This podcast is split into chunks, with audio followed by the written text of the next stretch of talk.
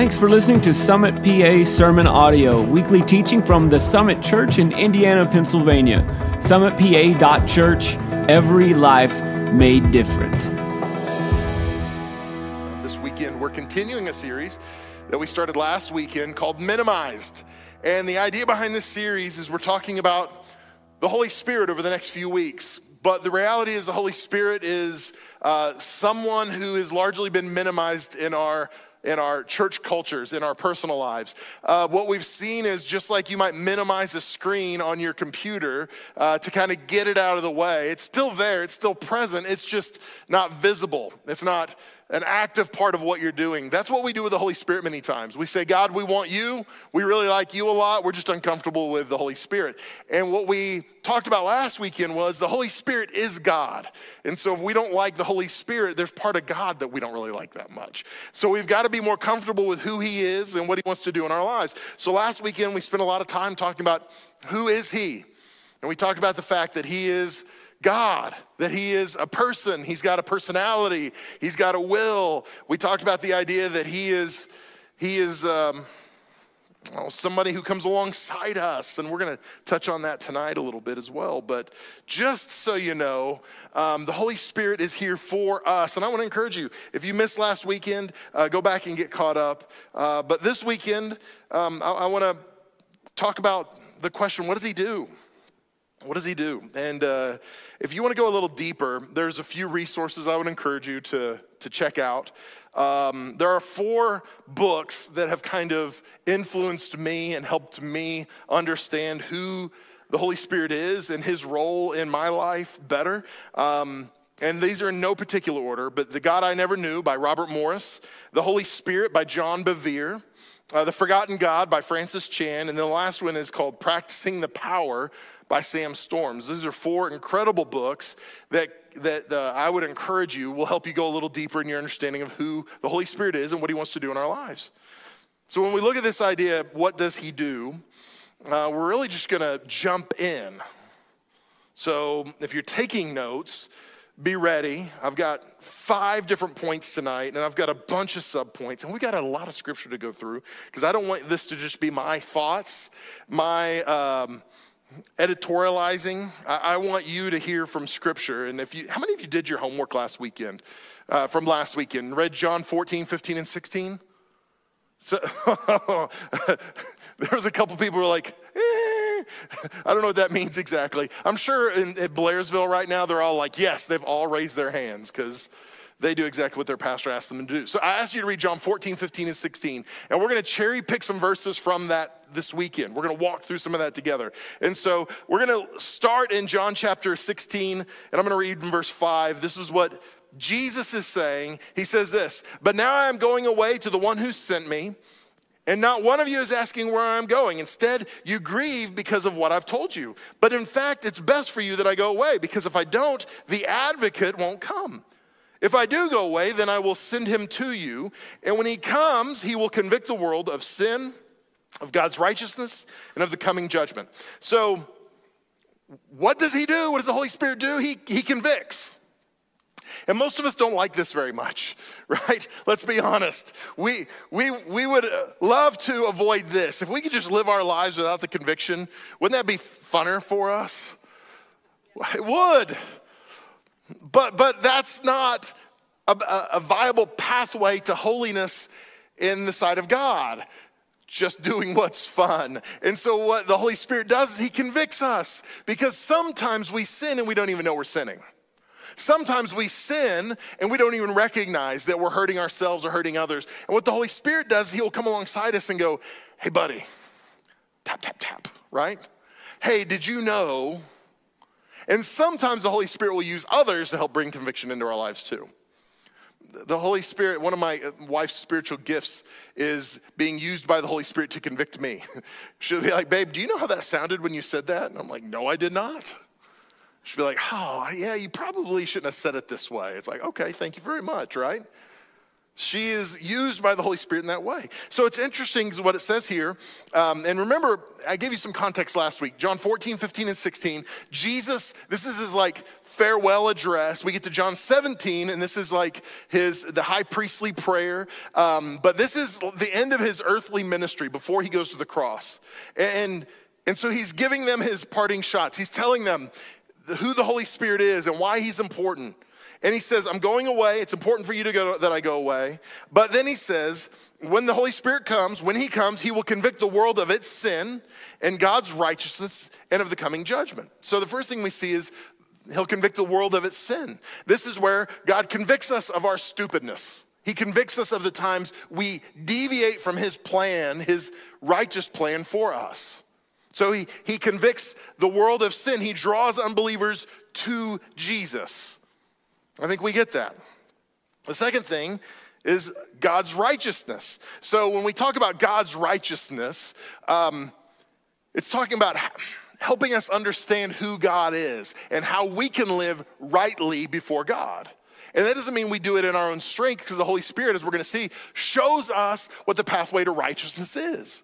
He shows us how to live rightly before God. Um, so, this is how He convicts us of God's righteousness. So, He not only shows us when we're doing something stupid, He helps us helps point us in the right direction so that we don't live that way anymore. And then the final thing he talks about is the coming judgment. And again, this is another thing we love talking about, right? Like, tell us more about when we're going to be judged. We want to hear that. Um, and really, what he's getting at is this idea that it's not just personal conviction for us, conviction of sin, conviction under righteousness, but he's also brings to a, a realization for us that there is a coming judgment, not just for us, but God's judgment is for the world. And if we really understand this, then it should create some urgency in our lives to share the goodness of God with the people around us. Then it's no longer just about me, it's about the people around me as well. It's about understanding that if there are people that are living outside of God's best for them, it's not that we are better than they are, it's that we are in the lifeboat and they are not. And if we understand that, as the Holy Spirit brings that conviction to our hearts, it should shape and change the way we live. So the first thing we see is the Holy Spirit convicts. The second thing we see is that He's an advocate. Remember, we talked about this last week that he is an advocate. Do you know what an advocate does? Advocates. That's deep theology, right? So last week we talked about this idea that an advocate, the word advocate is a parakletos, and it means summoned, called to one side, especially to one's aid. And we talked about the fact that lifeline, you'd hit the button, I've fallen and I can't get up, right? And that's what the Holy Spirit does. He's the one who comes alongside when we've fallen and we can't get up. This is what he does. He advocates for us. And this word advocate, it can mean comforter, encourage, counselor. And this is one of the roles that I think we need desperately in the world we live in today. We need someone who will come alongside us. Now, I could have had about 12 points this weekend, but I divvied some of them up. So, one of the ways he advocates for us is by teaching us. He is an advocate for us, he encourages us by teaching us. In John chapter 14, verse 26, Jesus says this When the Father sends the advocate as my representative, that is the Holy Spirit, he will teach you everything and will remind you of everything I've told you. I, I want you to catch this. It says, He will teach you everything. It doesn't say He will teach you a few things, He'll teach you what He knows, but it's somewhat limited. If I came to your house and I was like, Hey, I want to do a plumbing tutorial for you You'd be like, great, until you found out how little I know about plumbing. I hate plumbing. It is my least favorite thing to do around our house. I hate it so much. If you want to hear a horrible plumbing story, uh, come talk to me after church and I will tell you a horrible plumbing story. Um, but we, we don't have time to wedge it into this message for sure. And I actually want God to use this, so I won't tell the story. But my knowledge of plumbing is limited. So I can help you with lots of things. I can't help you with plumbing. But, but what Jesus says about the Holy Spirit is, He will teach you everything. Now, what this is implying is not that if you need plumbing help, call the Holy Spirit. What this is implying is there's no limit to His knowledge. And so, what we do many times, if we do allow the Holy Spirit to work in our lives, we will limit what we talk to the Holy Spirit about uh, in, in scale and scope. We'll say, here's the things that I will pray about. Here's the things I'll ask the Holy Spirit to help me with. Um, and this might sound a little weird to you, but I, I want to help you with just some practical application. Um, this doesn't happen in my house, but I'm sure in some houses it does, um, where a, a woman's purse is like, it's a scientific anomaly. It's like uh, a, literally a black hole. It's like Mary Poppins is just pulling stuff out, like all kinds of stuff reside in a woman's purse. my, my, wife will say, Hey, would you go get this out of my purse? And I'll just get her purse for her. And I'll be like, No, no, I'm not going to get into this thing. I don't have any idea what's in it. So, um, now, a woman's purse is got stuff all in it, all around it. It is packed full. And to be honest with you, um, I don't want to delve into it. So I get my purse for my wife. And it is full of stuff. There's all kinds of stuff going on in there old things, receipts, you name it, right? And it is present in the purse. Um, and if, if a, a man tries to get involved in this, it could be a problem for them. And what we see here is when, the, when Jesus says he'll teach you everything, there are times when we go, I don't know where my keys are, right? It's, it's in your purse. And you're looking through the purse. I can't find the keys. And what we'll do is we'll go, well, go back to the last place you had them. It was in my purse, right? I don't know where they're at. Have you ever been in that position where it's like, I am late right now and I can't find my keys? Now, I've lost my keys. It's not just my wife or my daughter. Um, and typically, what we do is we start getting panicked, we start getting frantic and running around. I can't find my keys, I can't find my keys. And here's something really practical. How about if we hit the pause button and go, hey, Holy Spirit, where are my keys? Can you help me with something?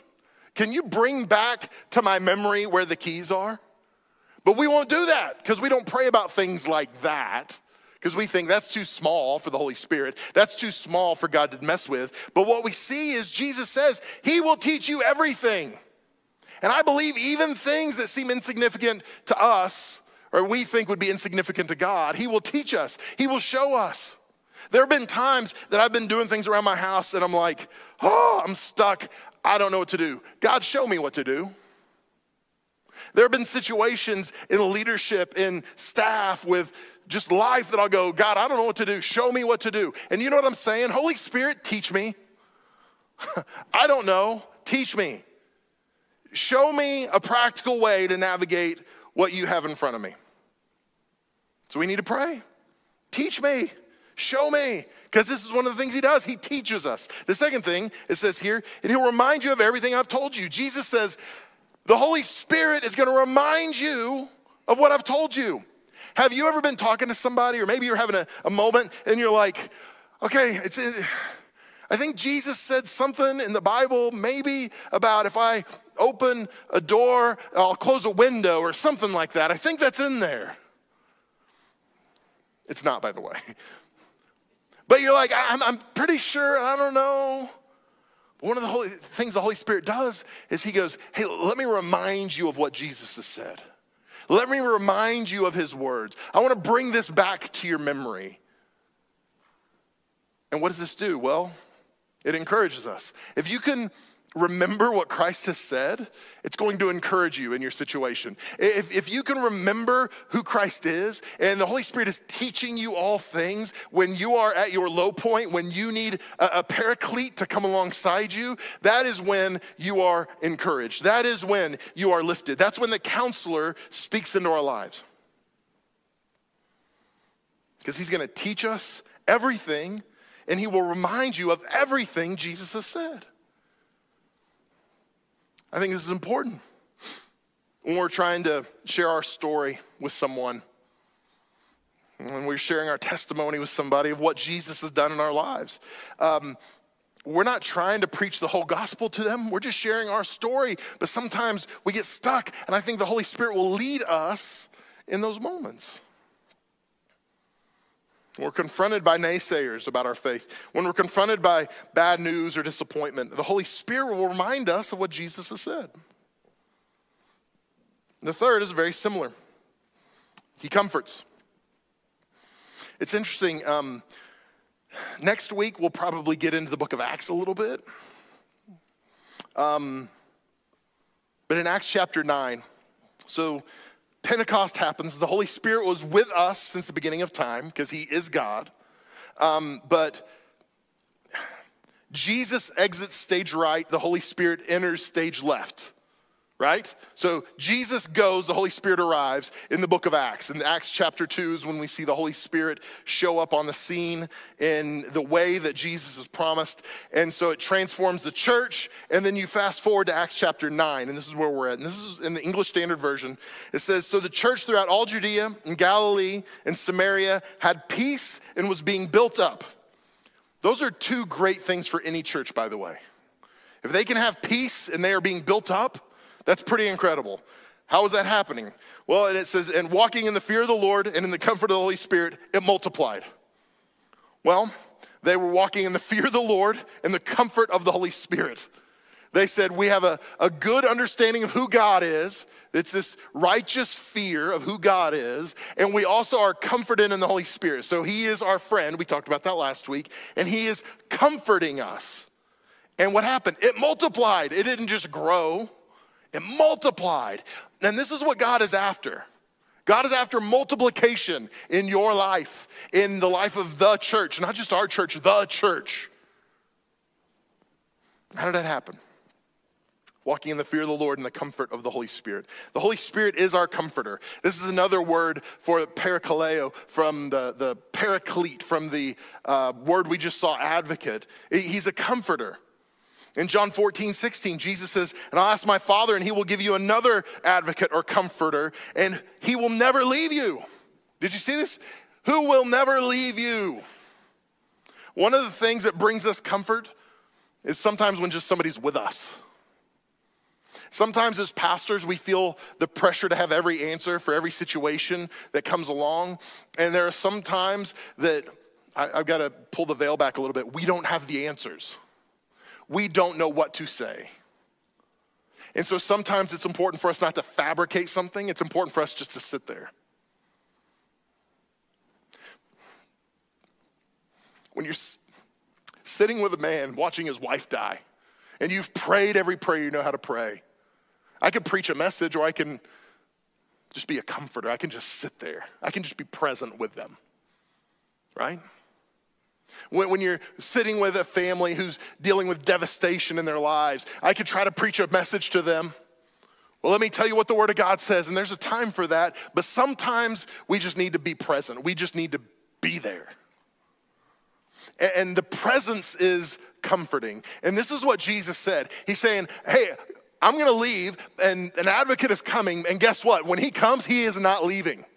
He is present, and we are comforted in the presence of the Holy Spirit. When He is near us, we are comforted. In the midst of our tragedy and, and failure and issues and baggage and hurt and pain, the Holy Spirit is present, and His presence brings comfort in our lives. John 15, 26 says this I will send you the advocate. Jesus keeps reaffirming this over and over the Spirit of truth and he will come to you from the Father and will testify all about me. Now, this kind of reaffirms what we just talked about. Jesus says he will testify all about me. Jesus is going to Jesus is going to be made known to us more effectively because of the Holy Spirit. Because the Holy Spirit is going to be like, hey, let me tell you about my guy. Hey, I want to remind you of who Jesus is. Hey, um, Hey, you've forgotten what Jesus has done in your life. Let me remind you about it. Because I know you are like me. When I'm dealing with something that feels overwhelming, it's easy for me to forget who Jesus is and what he has done in my life. And what the Holy Spirit does, one of his roles is to come back and tap us on the shoulder and say, Hey, don't you forget what he has done. Don't you forget how he has brought you through. Don't you forget how good he's been to you. Because in, in our bottomed out moments, it's easy for us to go, Jesus, do you even care about me? And the Holy Spirit's like, Yeah, He does. Have you forgotten? Let me testify to you what He's done. Let me tell you a story of what He's done in your life. So what happens is it stirs something us and up, uh, us up in us, and we go, "Oh yeah, that's right," and we are comforted in that. Why? Because that's what the Holy Spirit does. He testifies all about Jesus. He points us back to Christ. In John 16, 13, it says, When the Spirit of truth comes, I love how Jesus just keeps reaffirming who He is. He is the Spirit, the Holy Spirit, the advocate, the comforter, the Spirit of truth. When the Spirit of truth comes, He will guide you into all truth. He will not speak on His own, but will tell you what He's heard. He will tell you about the future. He will bring me glory by telling you whatever he receives from me. Now, let me start with this last part first, because I want to get this out of the way. He will tell you about the future. Now, some of you are like, well, that's weird, because we think of somebody telling the future like um, somebody who is reading tarot cards. I could do a whole, whole lot with that one right there. By the way, that is, that is a cheap knockoff of the Holy Spirit. That is, that is not godly, it's not biblical. When we start delving into things that are, are mystic and uh, quasi spiritual, we're dealing, with, we're dealing with the dark knockoff of who God is. So if you are thinking, well, that's not that big a deal, it is a big deal. I got a whole list of stuff that I would say avoid this like the plague. So when we see things like tarot cards, we go, well, they're just telling us our future. And we go to somebody like that and we go, well, am I supposed to be dating Brad? the tarot card says. Why? Because we're trying to get a glimpse into our future. The enemy doesn't know our future. God knows our future because not only does he know it, he is there waiting on us. He has seen it and he is there, right? But this isn't talking about us just foretelling the future. What it's really talking about is us being prepared for the future. The Holy Spirit knows what the future holds for us. And, and He's not gonna just tell us, here's who you're gonna marry, here's when it's gonna happen. But what He does when we invite the Holy Spirit into our lives is He prepares us for every, every future that might come to pass. That's really what it's getting at, more than he is going to tell us everything we need to know about the future. Because there's a prophetic element to this, but that's not really what it's talking about, that you were just gonna know the future. So I wanted to, I wanna nail that down before I get into the rest of this. What does he say? When the Spirit of truth comes, he will guide you into all truth. And then later it says in verse 14, he will bring me glory by telling you whatever he receives from me. So the two things that he does here he, he guides into all truth. And then he brings Jesus' glory. He guides you into all truth. Um, this reminds me, John chapter 14, verse 6. I, I know you guys know it because you all read it this week because I told you to. But in John 14, 6, uh, it says, Jesus told them, I am the way, the truth, and the life. No one comes to the Father except through me.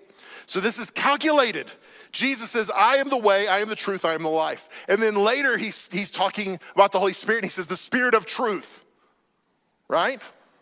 And then he says, He's gonna lead you into all truth. Do you think this is an accident? I don't. I think he knew exactly what he was saying. He's saying, hey, guys, if you really wanna know me, know the Holy Spirit because he's gonna guide you into every bit of knowledge about me you can possibly contain. You, want truth, real truth? That, that's gonna be found in me. But the Holy Spirit's gonna guide you into that truth. And I am telling you, there's nothing more comforting in our lives than knowing Jesus and being intimate with him. And the Holy Spirit ramps up the intimacy we have for Christ because it helps us know him better than we could on our own.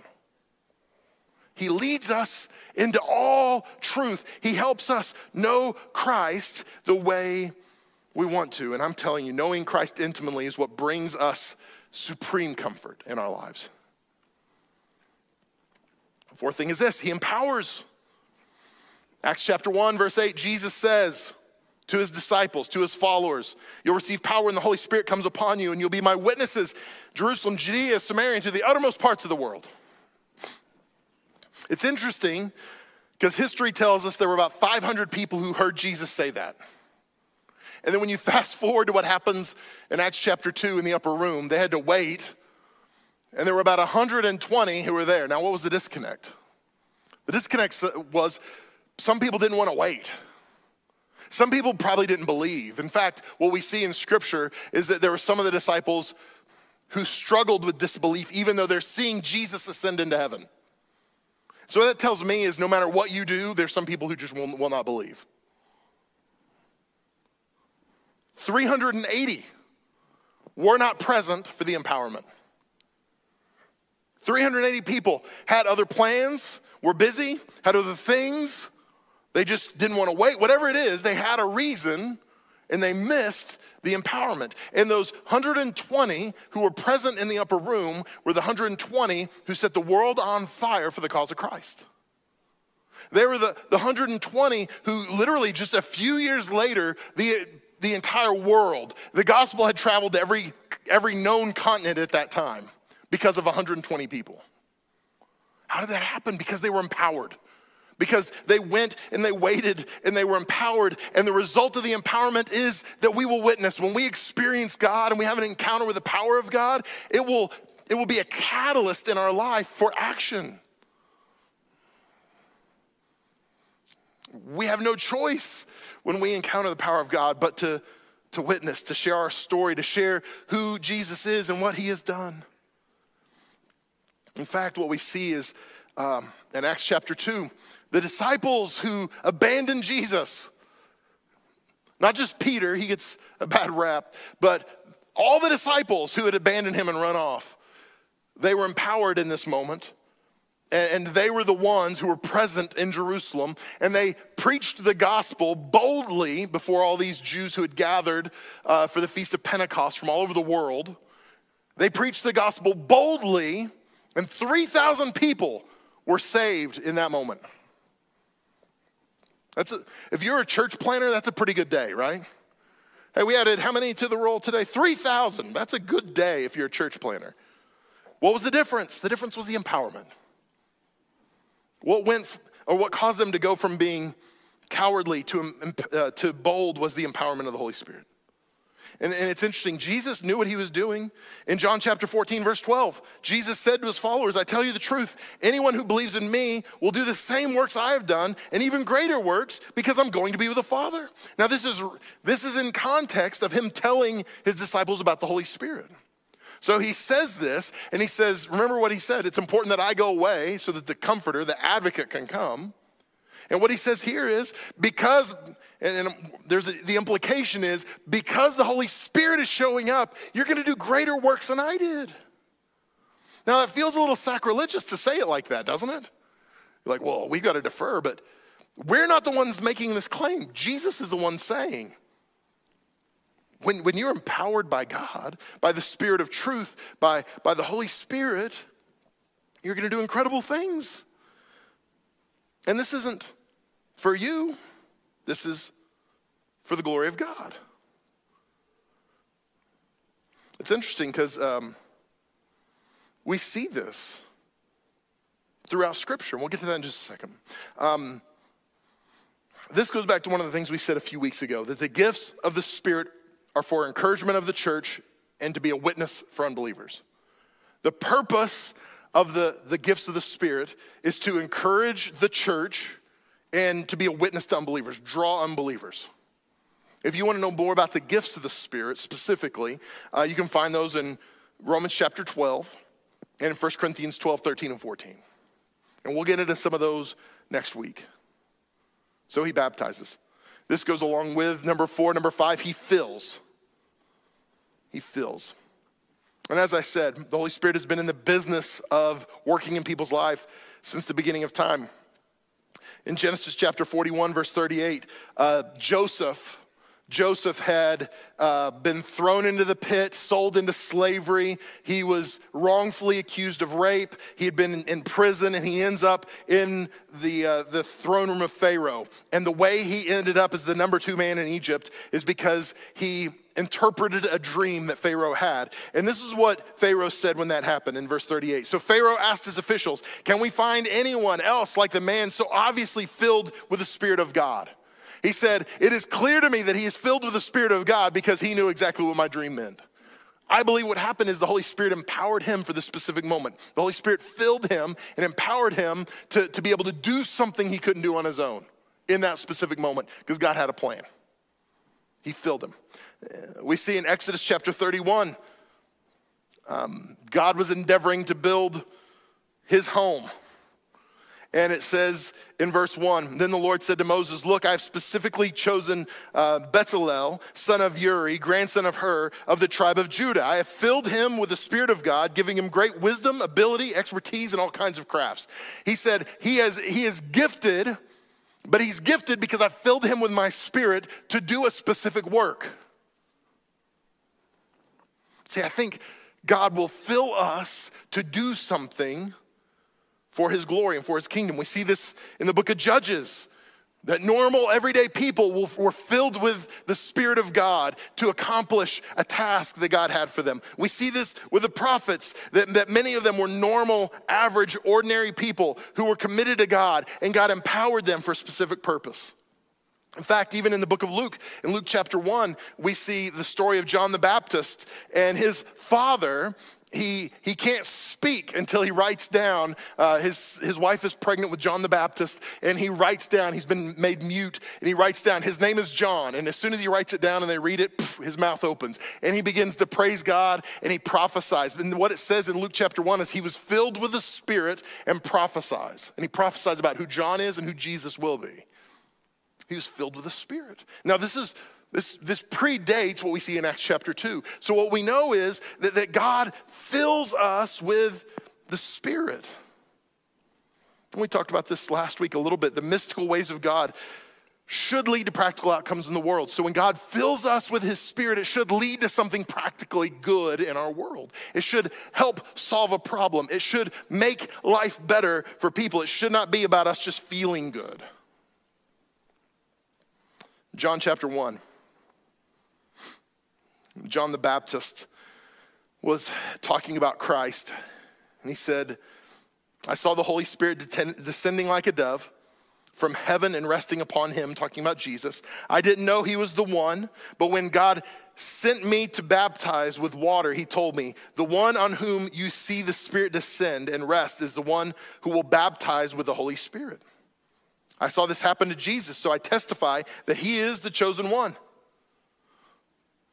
So, so John the Baptist baptizes Jesus in water, and he knows that this is the Son of God because this, the Holy Spirit descends like a dove and it rests on Jesus' shoulder.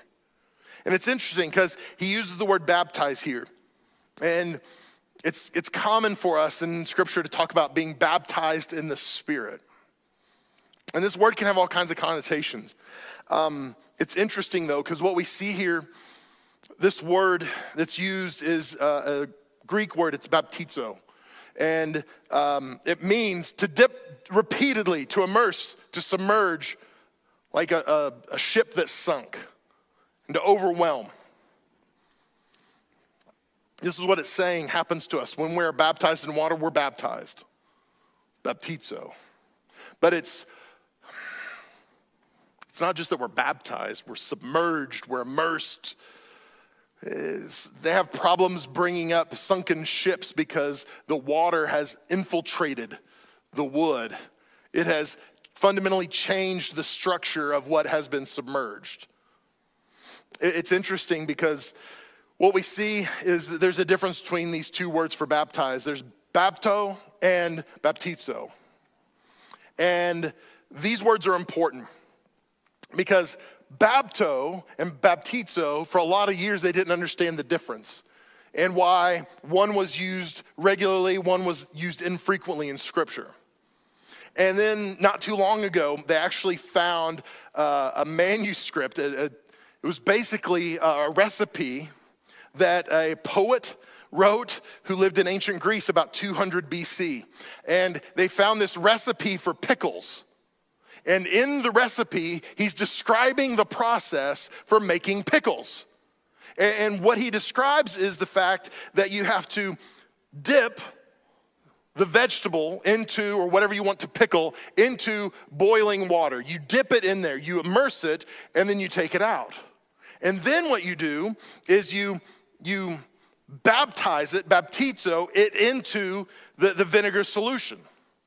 And it's interesting because it defines these two words specifically, it helps us understand context. And what it's saying is one is temporary and one brings a permanent change. One cleanses the outside, one fundamentally changes what it is of substance.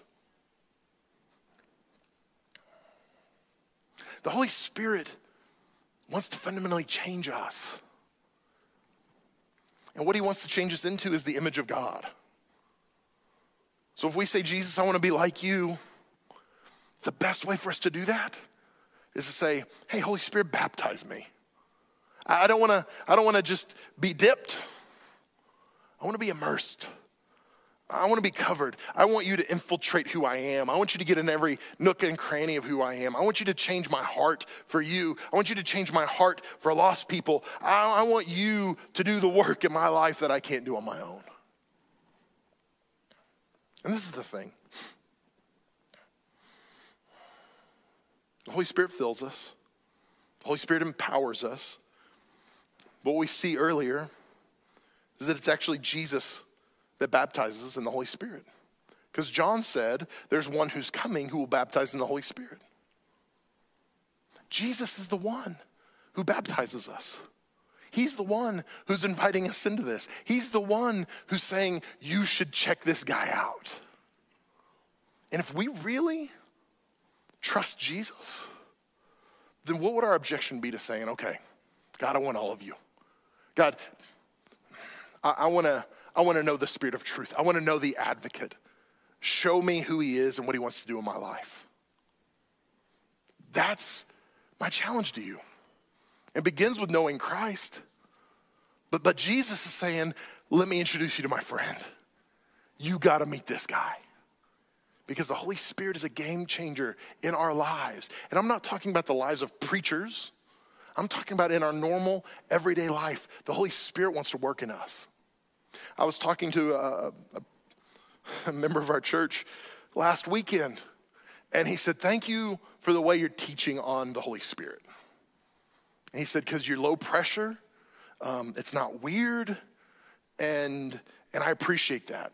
And I, and I, told this guy, I just said, my goal, my hope is that we will see how practical the Holy Spirit is in our normal, everyday life. That it's not about what happens in this room when we're together to corporately worship, but it's about it's about my drive to work on Mondays. It's about what happens in the office during the week. It's about my relationship with people around me. It's about when I go to my kids' ball game on the weekend. It's all those things. God, let the Holy Spirit work in our lives, not to be weird, but to, to make us effective. That's what He wants. That's what I want to invite you into. So, right now, I'm going to turn it over to our host in Blairsville. They're going to close out the rest of this message. They're going to give you an opportunity to respond. But I want you guys to know I love you more than you know. I'm so glad that I get to be your pastor. God bless you. So, we got two more weeks of this series. And, uh, and you're going to have opportunities. And, and after this series is over, that doesn't mean that's the end of the opportunities to walk in this relationship. So you've got time. I'm not pressuring you. But I also want you to know that there's no reason to wait. If you're just nervous, that's okay. That's okay. We'll pray with you, we'll believe with you. But I'm telling you, there's no better time than right now to see what God will do in our lives. So I want to say that with as little pressure as I possibly can, because I'm not trying to pressure you. Um, I don't want to trick you into doing something, but this is something that has impacted my life so deeply and profoundly that I would be doing you a disservice if I didn't talk about who He is and what He wants to do in our lives. Like I said earlier, though, it all begins with our relationship with Jesus. It starts with us saying yes to Him and being in relationship with Him. And then what He does is He says, Let me introduce you to my friend, the Holy Spirit. And then what the Holy Spirit does is He reminds us of who Jesus is over and over and over again. He shows us, He reveals that to us, He teaches us who He is. That's why we need the Holy Spirit. That's why we need Jesus, because Jesus paid the price for us. So if you would, I want you to bow your head and close your eyes over this place. Heavenly Father, minister in us in these next few moments. Show us who you are. God, reveal to us how good the Holy Spirit is, the Spirit of truth. So, God, show us, remind us, and I pray that any anxiety, any fear would melt away. And God, I pray that you would truly lead us into all truth. So, Lord, have your way with us. Lord, I pray for those that aren't in relationship with you, that don't know you. Let, let tonight, this moment, be the time when we surrender our lives to your lead, uh, your lordship, your kingship, your holiness. That we acknowledge that we can't save ourselves, we can't earn a way to heaven. The only way that we can do that is through relationship with Jesus. So, God, I pray now would be the time that we would say yes to you. We would abandon ourselves to your goodness. So, God, show us, reveal it. And with your head bowed and your eyes closed, nobody's looking around. If you would say to me, Mel, I'm not really in relationship with Christ, but I know I need to be, I'm not going to embarrass you. I just want to pray with you. And if you, you say, Mel, I want to be included in that prayer, I want to surrender my life to Jesus today. Would you be bold enough to slip your hand up real high where I can see it and you can put it right back down? If you'd say, Mel, pray with me, I want to be included in that prayer, surrender my life to Christ. Yeah, thank you. I see you on my left. Praise God. Anyone else? Just a few more seconds. You say, Mel, pray with me. Yeah, I see you up in the balcony. Awesome. Awesome. The book of Romans tells us if you confess with your mouth that Jesus is Lord and believe in your heart that God raised him from the dead, you shall be saved. And so I, I want to I want to pray this prayer with you. And I just want you to pray it after me. We're going to pray this prayer out loud with our mouth, but I want you to pray this from your heart. I want you to mean it. I don't want you to just repeat words mindlessly. I want this to be a prayer from your heart. So pray this prayer with me. Heavenly Father, thank you for giving Jesus, your son, to pay the penalty for my sins on the cross. From now on, I repent of everything I've done. I turn away from my old life and I'm turning to you. Thank you for loving me. Thank you for saving me. From this moment on, I'm yours. In Jesus' name, amen. Amen. Come on. Can we give God a round of applause? Listen, if you prayed that prayer with us and you meant it, whether you raised your hand or not, I want you to know Scripture says you're a new creation. Uh, the old is gone and the new has come. And so we would love to help you take the next step. In fact, it's vital for us to help you take the next step. So please don't take this lightly. Um, take a moment and either fill out the card in the seat back in front of you and take it to the info center for us, or you can take your cell phone and just text the, the word Summit PA to the number 94000, 94,000. When you do that, we're going to be able to respond back to you, get some of your information, and get some information in the mail to you that's going to help you take the next step. So please take advantage of that and let us help you do that. Here's what's going to happen now. We're going to sing one last song together. We're going to worship God together one more time before we go. And, and I want to encourage you. A couple things are going to happen during this. We're going to sing, and I to encourage you to sing with us, worship with us. Um, but our prayer team and some of our staff are going to be here at the front of this room, and we're available to pray with you. So if you need prayer for any reason at all, um, from healing to just relationship stuff to whatever's going on in your heart or life, or maybe you would like somebody to pray with you for the, the filling of the Holy Spirit, um, that's great. We would be honored to do that. And I want to remind you too, uh, we do have some brochures available here at the front of the room and also in the information center that, that just talk about who the Holy Spirit is and our perspective on Him. And so if you'd like, pick up one of those this week and pray about that and seek God but we're here to pray with you before we go. So why don't you stand in the room, uh, stand to your feet all over the room. We're going to worship together one more time before we go. And uh, I just want you guys to know, I mean this sincerely. I love you more than you know, and I am so glad that I get to be your pastor. God bless you guys. Have a wonderful week.